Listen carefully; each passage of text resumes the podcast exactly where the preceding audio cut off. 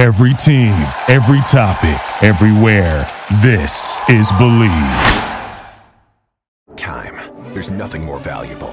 It's what drives everyone to make the most of every moment. We celebrate living large in the now. In a city where time disappears, we create experiences that electrify the soul and memories that will last forever. We go big, we go all night, and here, everyone is invited. So get loose and get loud. This is Circa. You'll have the time of your life.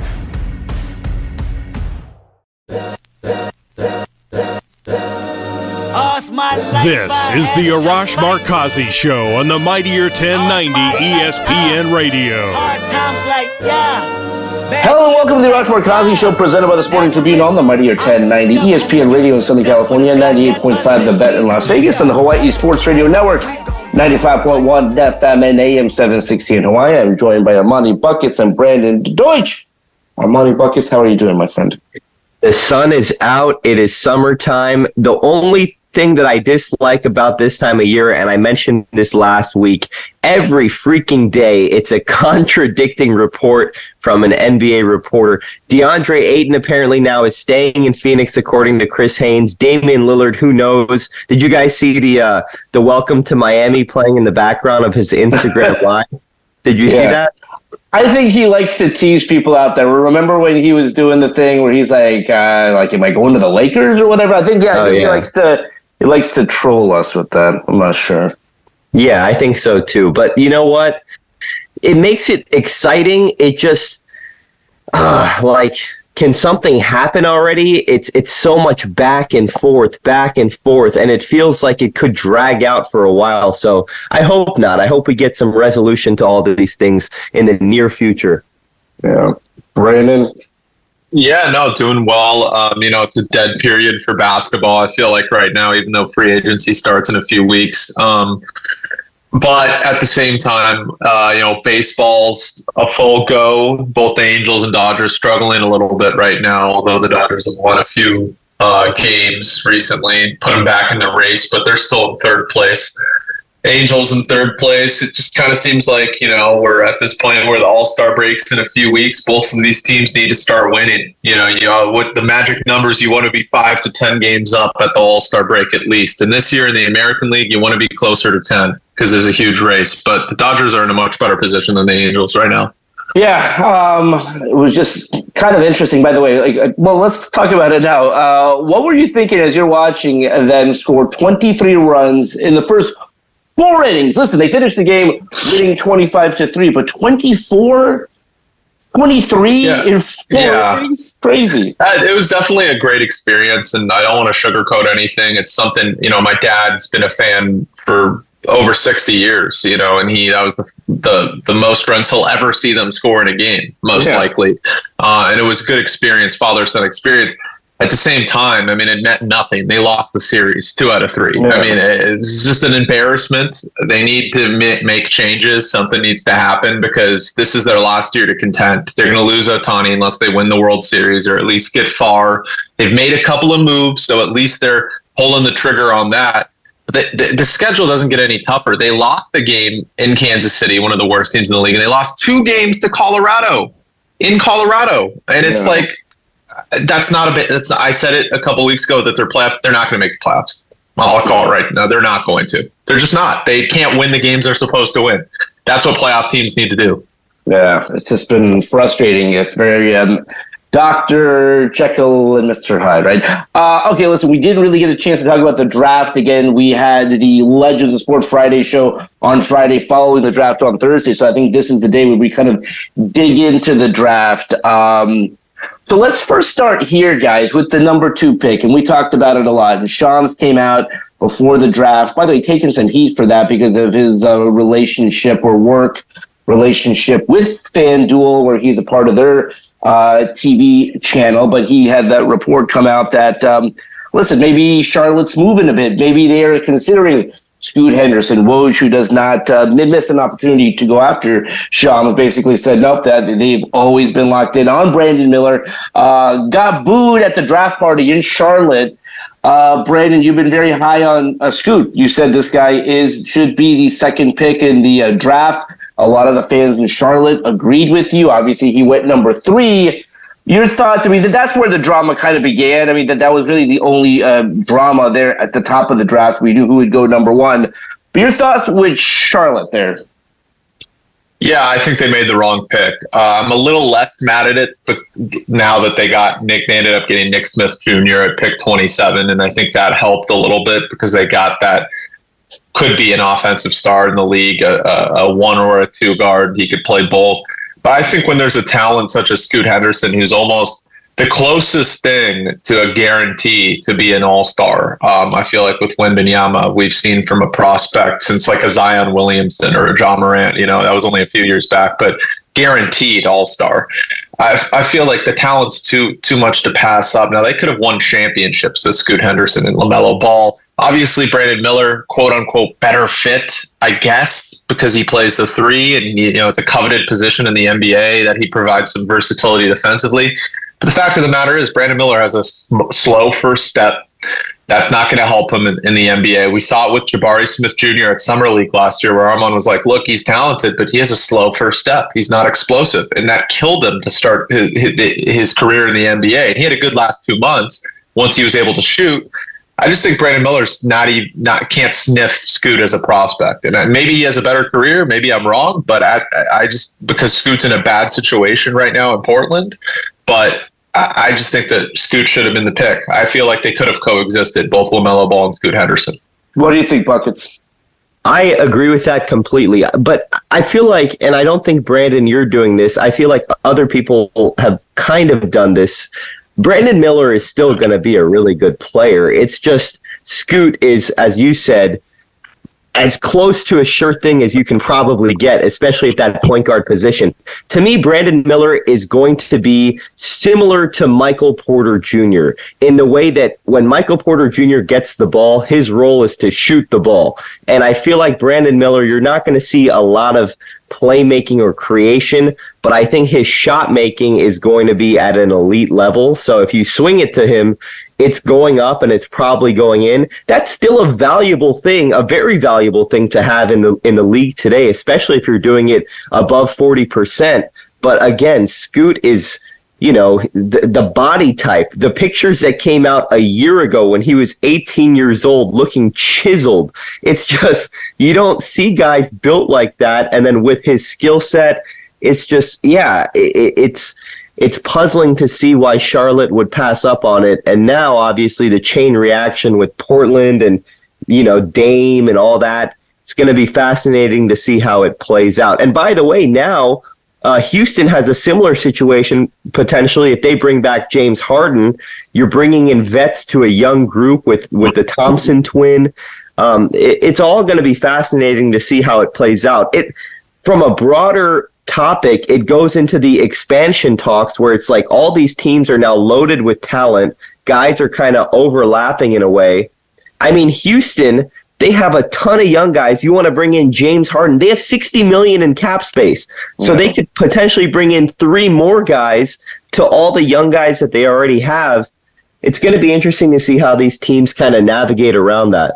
Well, I also want to note before we go into the next question, like I think it would be a mistake for Houston to bring back James Harden. I think it would hinder the development of uh, Amen, Amen Thompson, who they just drafted, who basically would have to play that position along with Jalen Green. If you get Harden, then Harden would play that position. Amen would come off the bench. And I just don't think that's good for anybody's development. And they're not going to contend anyways with James Harden. We see what he turns into a pumpkin in the playoffs. No offense. Great all time player, but it just makes no sense to me. Arash, where are you at in, on current day James Harden? Do you think you can win yeah, a championship with Harden? I don't as the number one option, and I have a little bit of uh, um, hesitancy in thinking that he's going to um, be okay being the number two or three option. You know what I'm saying? I think I think uh, with Russell Westbrook, and I, and I need to caution Clippers fans about this, and we'll talk about this in the next segment with Grant Mona The great, uh, sorry, the Russell Westbrook that came to the Clippers, for example, had been so humbled. He was basically, you know, he got, you know, cut essentially, traded, cut, signed on a veteran minimum deal, joined a, a contending team at the, at that point in time. So you were getting a player who was no longer the player who was like the guy, Mister Triple Double, who was the guy with the Thunder, the guy with Houston, with Washington when he got traded here, part of the Big Three like if if he goes back to the Clippers and he you know and and is there at training camp and preseason and they're going to take that picture. It's going to be the big three again. And then is, is he going to think like, because here's the thing the run he had in the postseason without Kawhi and Paul George, you don't want that. Like, here's, I mean, here's the spoiler alert there. He's going to put up great numbers and you're going to be out in the first round. So with James Harden, uh, he is not the uh, the the number one guy on a championship team. That being said, I do have to give him to whatever credit he deserves. I mean, he was the guy in Houston, led them to the conference finals. That's something, right? But I mean, no, he's not the guy. Um, here's where, when we talk about roles and guys adapting to roles and guys being okay with these roles, as someone who covered Chris Paul very closely, and someone who, who knows him and his personality type, I do not know how this is going to work out. Chris Paul going to the Golden State Warriors. Again, Golden State, obviously, historic backcourt. Steph Curry, Klay Thompson.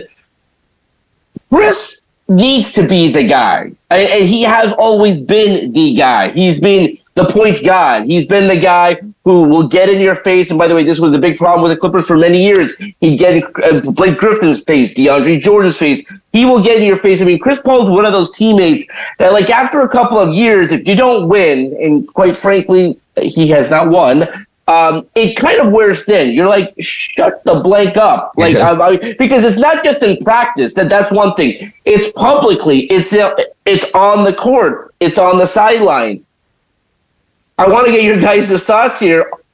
Armani buckets you first. I mean, when I first heard that that trade, I I, I was thinking, is he going to get flipped somewhere else? I mean, how does he fit there? I mean, is he the backup point guard? Is he going to be playing alongside these guys? And by the way, Chris Paul, the beginning of the Warriors run, their number one rival was the Clippers. Obviously, that didn't last too long, but you know, there's no love lost there. Draymond Green has come out publicly before the trade. Obviously, you know, I don't like Chris Paul.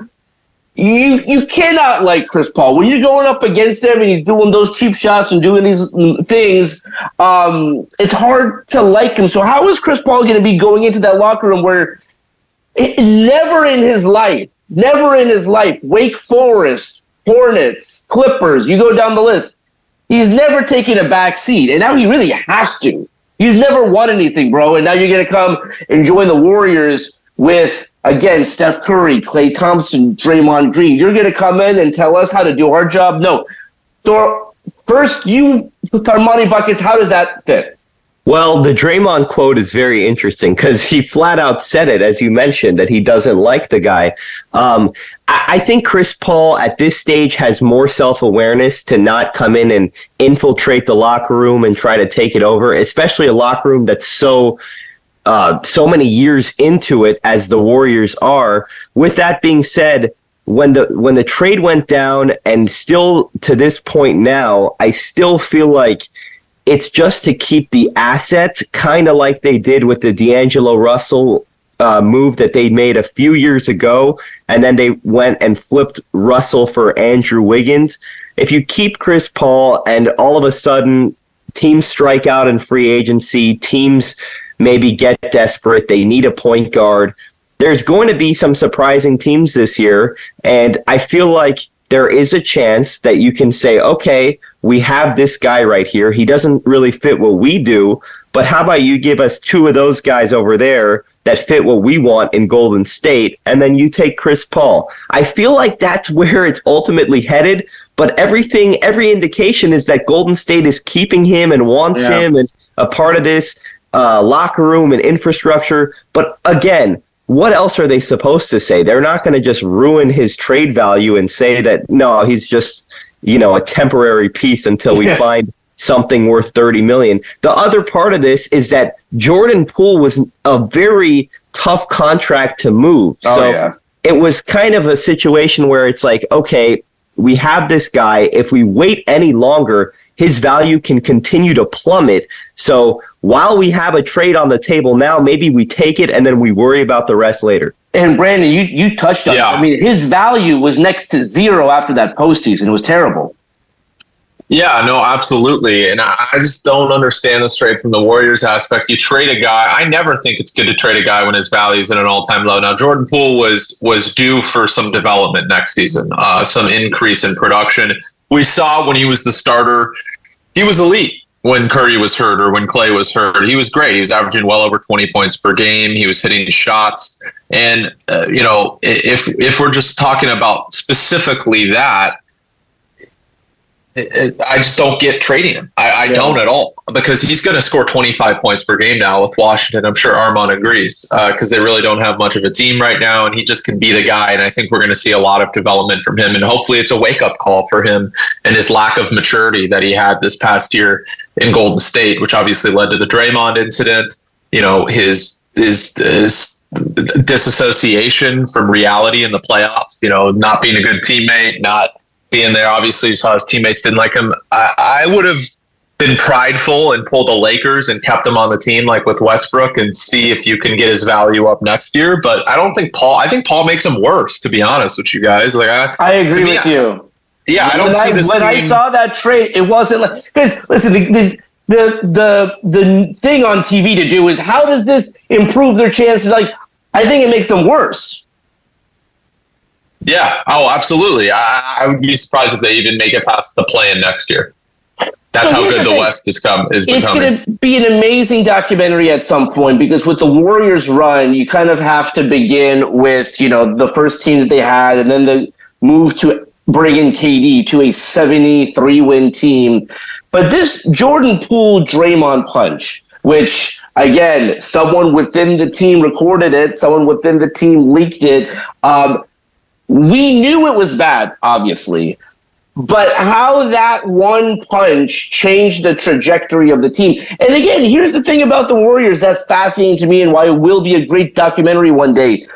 They've been very public with their with their moves. Remember the KD Draymond incident? Sideline on the bench in Los Angeles going up against the Clippers, very public, right? That was sort of you saw that in real time and said, "Well, that's not good." And then because it's sports and these guys have team, you know, players only meetings. They'll figure it out. They didn't. The seeds were planted at that point. KD was gone. The seeds were certainly planted with that punch. Jordan Poole was gone. Poole, and I want you guys to touch on this, was so key to their success and their championship run that I know the headlines are Curry, Thompson, Draymond Green. Yes.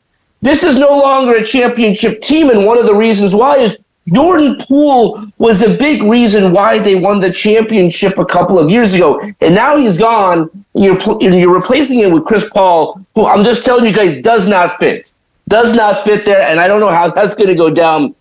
But Brandon, to your point, if they had traded and they wouldn't of right? But like if they had traded Jordan Poole like after they won the championship, what kind of a haul could they have gotten for a guy like that? Oh, an, an incredible haul. An incredible haul. Yeah. Um, it, it, I just, it, to me, uh, Ross, you're absolutely right. They don't win in pivotal games in the postseason last year, whether that be against Memphis or, you know, against the Celtics or even against uh, who they play in the West, uh, the Dallas, Dallas Yeah. Mavericks. I mean, he led them in a lot of those games, and they could have gotten perhaps a, a, a Pascal Siakam for Jordan Poole, Jonathan Kuminga right, Armand, at that point, right after the championship, if they truly wanted a big like that, a versatile guy, and perhaps looking back, they should have made that trade. Yeah, you guys are going to hate me for this. I can't stay level headed about the Warriors because they still have Steph Curry, Draymond Yeah. Green, Klay Thompson. And we didn't mention, I know, I, I get it, I get it. I know I'm in the wrong. I, I get it. I know I'm in the wrong. But they still have Andrew Wiggins, Kevon Looney. They could potentially still move Kuminga for something. The thing about rosters nowadays is this is like, you know, you're this is not your final roster. So I still want to see what they look like. But the biggest thing they missed, especially against teams like the Lakers, and if they would have played Denver, is size and physicality to match up with those guys. And they haven't done anything to address that. If anything, they've gone the other direction and added more guards and small guys. Yeah, you need to add some size if you're going to keep Steph and Klay and those guys. But again, we're talking about the Warriors. I feel like if they can figure out their road woes, they're a completely different team and they put themselves in a position to be more competitive. I don't think that they're as good as Denver or the Lakers or that, you know, that tier of team. But the, the infrastructure, man, I just can't bet against it, even though it's cost me a few bottles of wine and whatnot. There we go. I can't bet against it. I'm sorry. I mean, the, the, problem there is that these aren't small things. Like, you know, they're, they're the fact that they couldn't win on the road. Like, like I don't know if you could flip a switch there. Um, the other thing about it, and I know what you're saying, you know, like, you know, they still have Steph, they still have Klay, they still have Draymond. At some point, those guys are are are gonna not be themselves. Klay did not look like himself in the postseason. Draymond may have hit his wall. Curry at some point again, he looked so amazing in that game seven against the Kings, but at some point they're not going to be Le- Le- LeBron James, and we, that's why we do have to appreciate what LeBron has done. I mean, it's not normal for you to play this way at this point in your career. So we'll see how that all plays out. But a very fascinating draft. Uh, we'll continue talking about that. Also, we'll, we'll talk about the Lakers and the Clippers drafts in particular when we come back with the Sporting Tribune's Grant Mona. When we come back right here on the Mightier 1090 in Southern California, the bet in Las Vegas, and the Hawaii Sports Radio Network. We'll be right back with the Arash Markazi Show on the Mightier 1090 ESPN Radio. Time. There's nothing more valuable. It's what drives everyone to make the most of every moment. We celebrate living large in the now. In a city where time disappears, we create experiences that electrify the soul and memories that will last forever.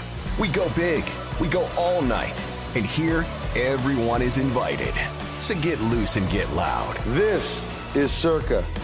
You'll have the time of your life.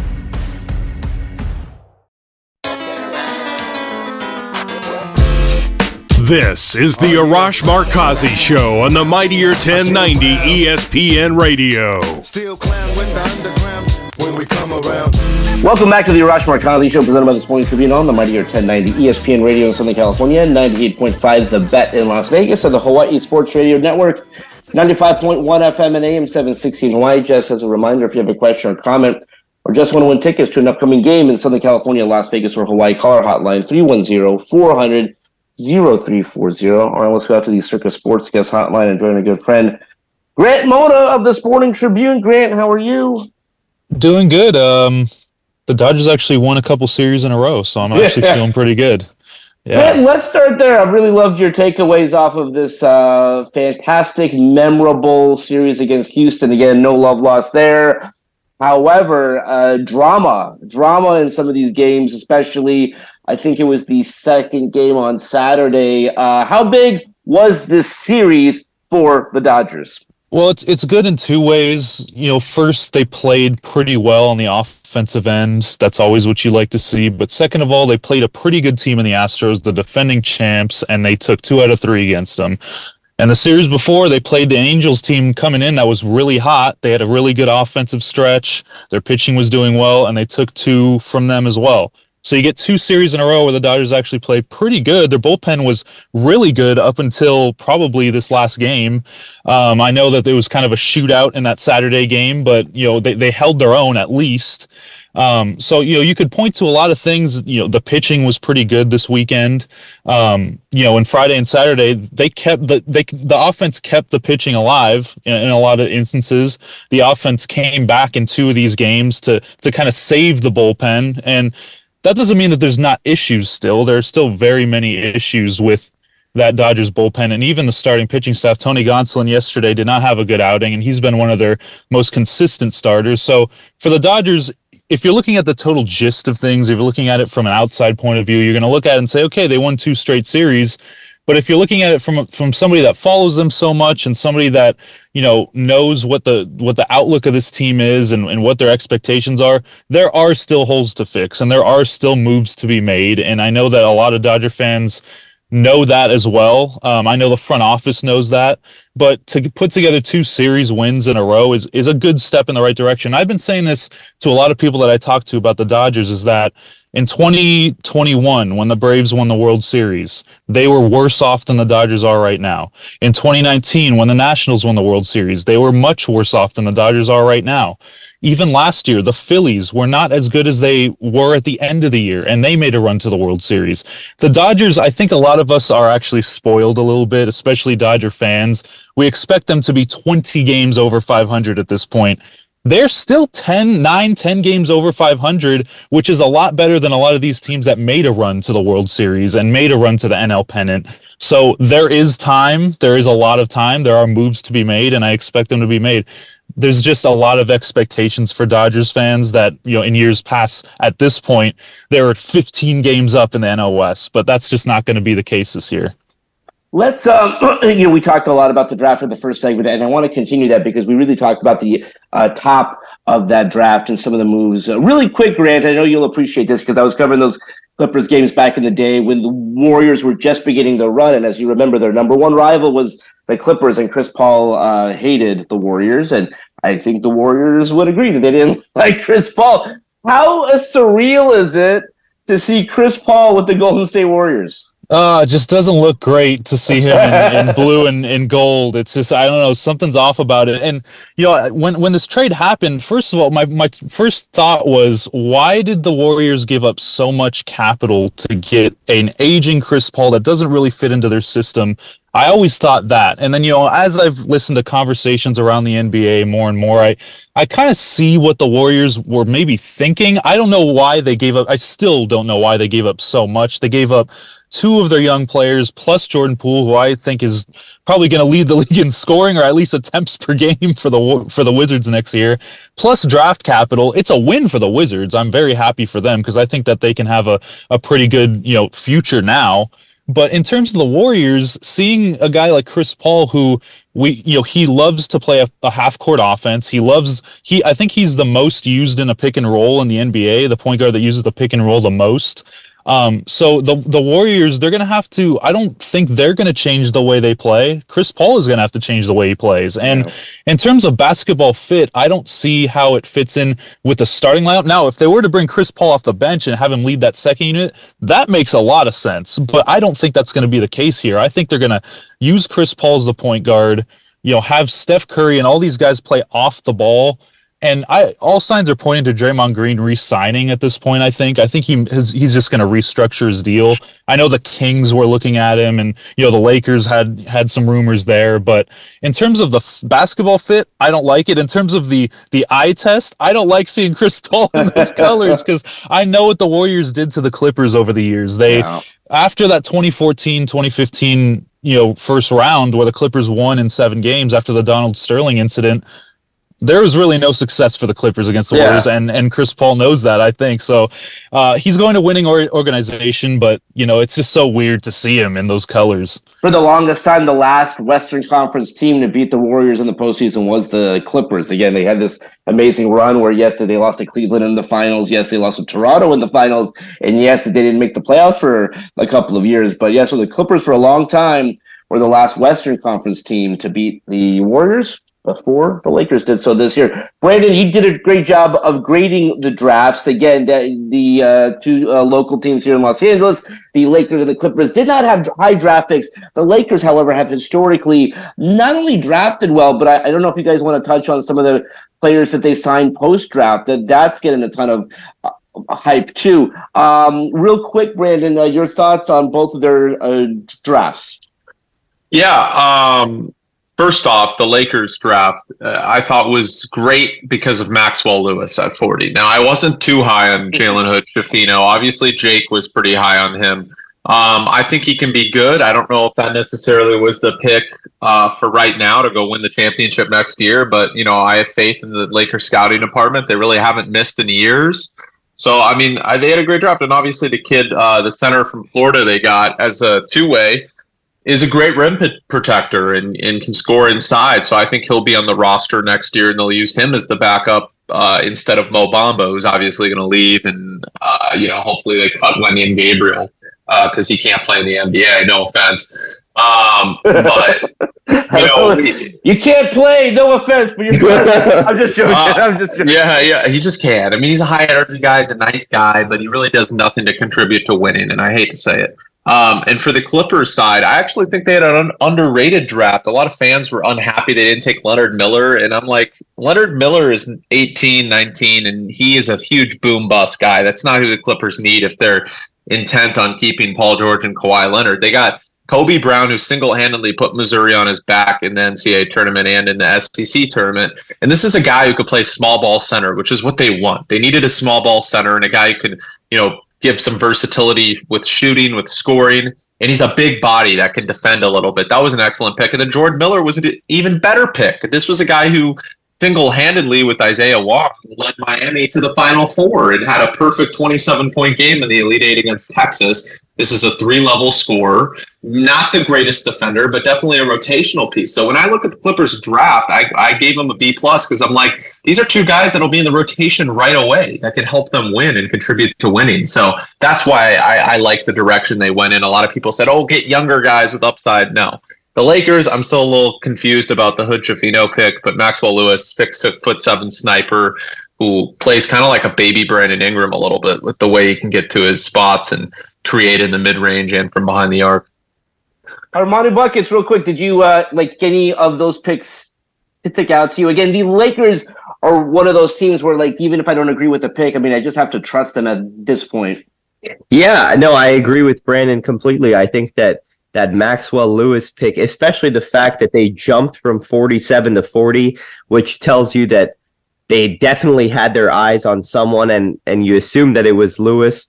Um, he looks like a guy that now I think we should temper our expectations a little bit because we saw what happened with Max Christie, Cole Swider last year. Probably a season with South Bay, maybe yeah. a few reps with the big league squad, getting them ready. But yeah, for the future, I like both of them. I like Hood Schifino's ability to make others around him better, or at least his feel for the game. It seems like he's going to be a developmental piece as well, where it's going to take some time. But I see, I see the vision with with their picks, and as we've said, we cannot discount the Lakers scouting department. It seems like they may have the best scouting department in the league. By the way, the thing I love about that, and uh, we may have a story about uh, them coming up in uh, at the summer league, but the Buss family gets a lot of grief, right? You know, Dr. Jerry Buss, uh, you know, passes over the, the team to his daughter, Jeanie.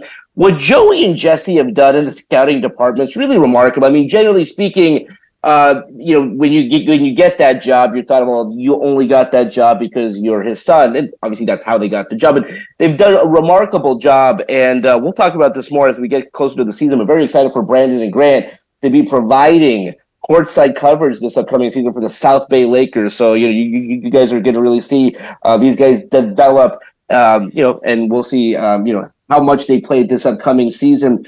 Um, Grant, with with the Clippers again, I, when we talked about them, we're not really focused on the draft. I think a lot of talk uh, prior to the draft was that the uh, Clippers dipped their toes into the trade market for Paul George. What I didn't like about that is uh, the the reports obviously got out.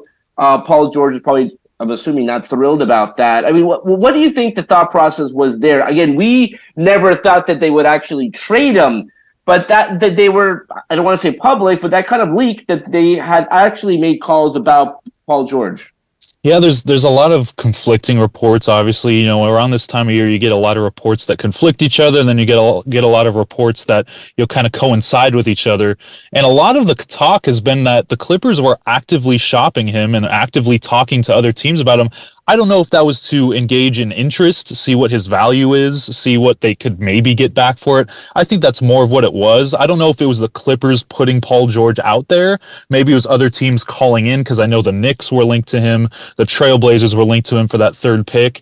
And if you're the Clippers, I know Lawrence Frank came out in the, the post draft press conference with uh with their new GM and he said, you know, we're going to try to build around Kawhi and Paul George, and you know, we're we're still going to try to develop everything around them. And you know what? That that I don't know if I can take that 100% just because we just saw Mike Dunleavy, the new Warriors GM, say the same thing about Jordan Poole, and literally the same day he traded him to the Warriors. Yeah. So, you know, I, I don't know if there's a lot of truth to that. I know that at a certain point, you have to get frustrated with the direction that this Clippers team is going, especially this core. And it's been four years of, of, and three of them have been injury ridden. And, you know, for an organization that is all about winning with Steve Ballmer and that just wants to win and wants to get that title, I could see why they may want to go into a fresher and newer direction but they do have an arena to fill in, next yeah. year and they do have to have that star power going into that arena and you know, Lawrence Frank said in that uh, that post uh, draft press conference is that they want to get younger. They know this new CBA is not going to be kind to them. They are already in the luxury tax by a wide margin. They don't even have the, that much money to sign Russell Westbrook back. I think they can only offer him $3.8 million. So they don't have a lot of financial flexibility. They tried to move Marcus Morris off, and obviously that didn't go through. Um, much to the dis- disgrin of, disgrin of Clipper fans, I know a lot of guys didn't like that, but um, you know, there's a lot of options that they need to figure out now with this new CBA where know, you're going to have a PG and Kawhi contract extension after this year. You're going to have to d- decide do you want to go long term with those guys? Do you want to go to a two year deal? I don't know if those guys want that. So there's going to be a lot of talk about what they do financially. But I think that's what it was is that they know these contract extensions are coming up. They know their window is probably closed or it's barely open. That window is barely open. So they got a lot of decisions to make. I think the front office is exploring all possibilities right now. Yeah. I mean, the interesting thing about this is that this is their last year at crypto.com. Again, the Intuit Dome is really coming together so quickly. Uh, the press got a tour of it during the uh, draft. Looks amazing. So that'll be good to go for next season, uh, October 2024. So this will be their last year here and Grant, we keep talking about it that, that, that it is really important for them to go into that new facility with a championship contending team. So it's you know the some decisions that may make sense uh, from a basketball perspective. I do think that they have to say, listen, we we do need a couple of superstars. But at some point, and GA is the perfect example of this, and I don't know how you feel, Grant. If this team flames out again, or if they have a great season and then you get to the postseason and some combination of Kawhi and or Paul George get hurt and you get bounced in the first round, like I don't know the excitement level for Clipper fans to run it back one more time. Um, just because hey, it's the Intuit Dome and we need to sell like Kawhi jerseys and Paul George jerseys. Like at some point, and you may be there now. How do you feel about this team again? Because we're, we're going to say this and we keep saying it on paper if they stay healthy, one of, if not the most talented teams in the league. But my goodness, Grant, they haven't been healthy since 2020. Yeah, you know, I think a lot of Clipper fans don't really care about the new arena be, you know, being filled. I think they just want a winning team. And I know a lot of real Clipper fans that just don't really care about what it takes, just get it done. And that you know, this last season was one of the most disappointing seasons in Clippers history. You had a lot of people picking them as title favorites, myself, Brandon included. We thought that they could get it done this year, and yet again they let let people down. They let the fans down. I don't know if those two guys know that. There's been no real, you know, talk of, you know, because Kawhi's a quiet guy. Paul George has the podcast, which he skipped this week, by the way. Oh. I don't know if that's because of the trade rumors or whatever. Maybe he's just on vacation, but you know, there's a lot of people that are almost completely out on this core. You know, they want to trade Paul George for that third pick. They wanted to trade Paul George for a package and a three team deal. There's a lot of people that are just out on this core already. And I don't think the front office is yet. I don't think they're out on, you know, spending a lot of money with this core to get it done. I think they're just going to ride it through. And Whether that may be the right decision, I don't know. I don't think it's the right decision. I think they should have gone younger, you know, try to extend Kawhi's last bit of his prime. He's actually younger than Paul George. So he, yeah. you know, say what you want about his injuries, he's younger and he still has that top five player in the NBA ability. I would have done the trade just to make sure that you have flexibility in the future. And I, am curious to see what Armani thinks because Armani is very smart with his basketball stuff, and I know that he's been following this Clippers stuff a lot. I the thing is, I, I, I don't I don't care about the new facility either, and obviously that's easy to say as a non-Clipper fan, but I would do what's best for the future of the franchise, and I don't think that being a championship contender with this group anymore is that feasible. Now, I do think it's possible, but how many years are we going to repeat the same cycle? And we know what the definition of insanity is. You all know that, right? The definition of insanity, doing the same thing and expecting a different result. And yeah. just it's been a common theme with this group. I would look seriously at Paul George trades because I don't think Kawhi has a lot of value around the league right now. Um, and then when it comes to contract extension, if they don't want anything more than a short term, or if they don't accept a short term deal, fine. I'm sorry, but goodbye. Like that, I'm not going to lock you in for three or four more years when I can't even count on you from year to year.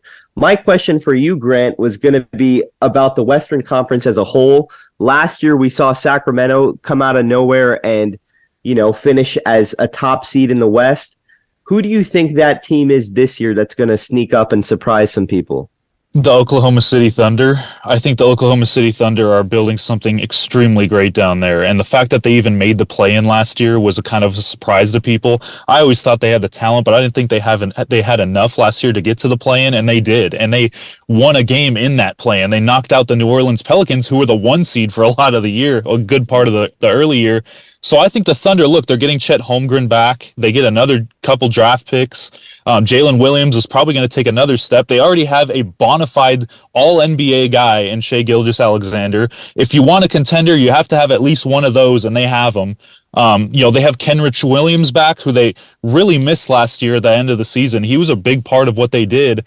You have a core there where it's you're looking at it, it's like this could be a juggernaut in a few years. I'm not saying they're going to be that next year, but I think that they're going to be a solid playoff team, like a team that is top six avoiding the play in. I think they can be that that kind of potential just because of look at what they did last year. Now they have playing experience. This is why I always say young teams should always go for that play in spot because now you have that experience to go into the playoffs and you know what that environment's like. Especially they went on the road twice. So I think it's Oklahoma City Thunder for me.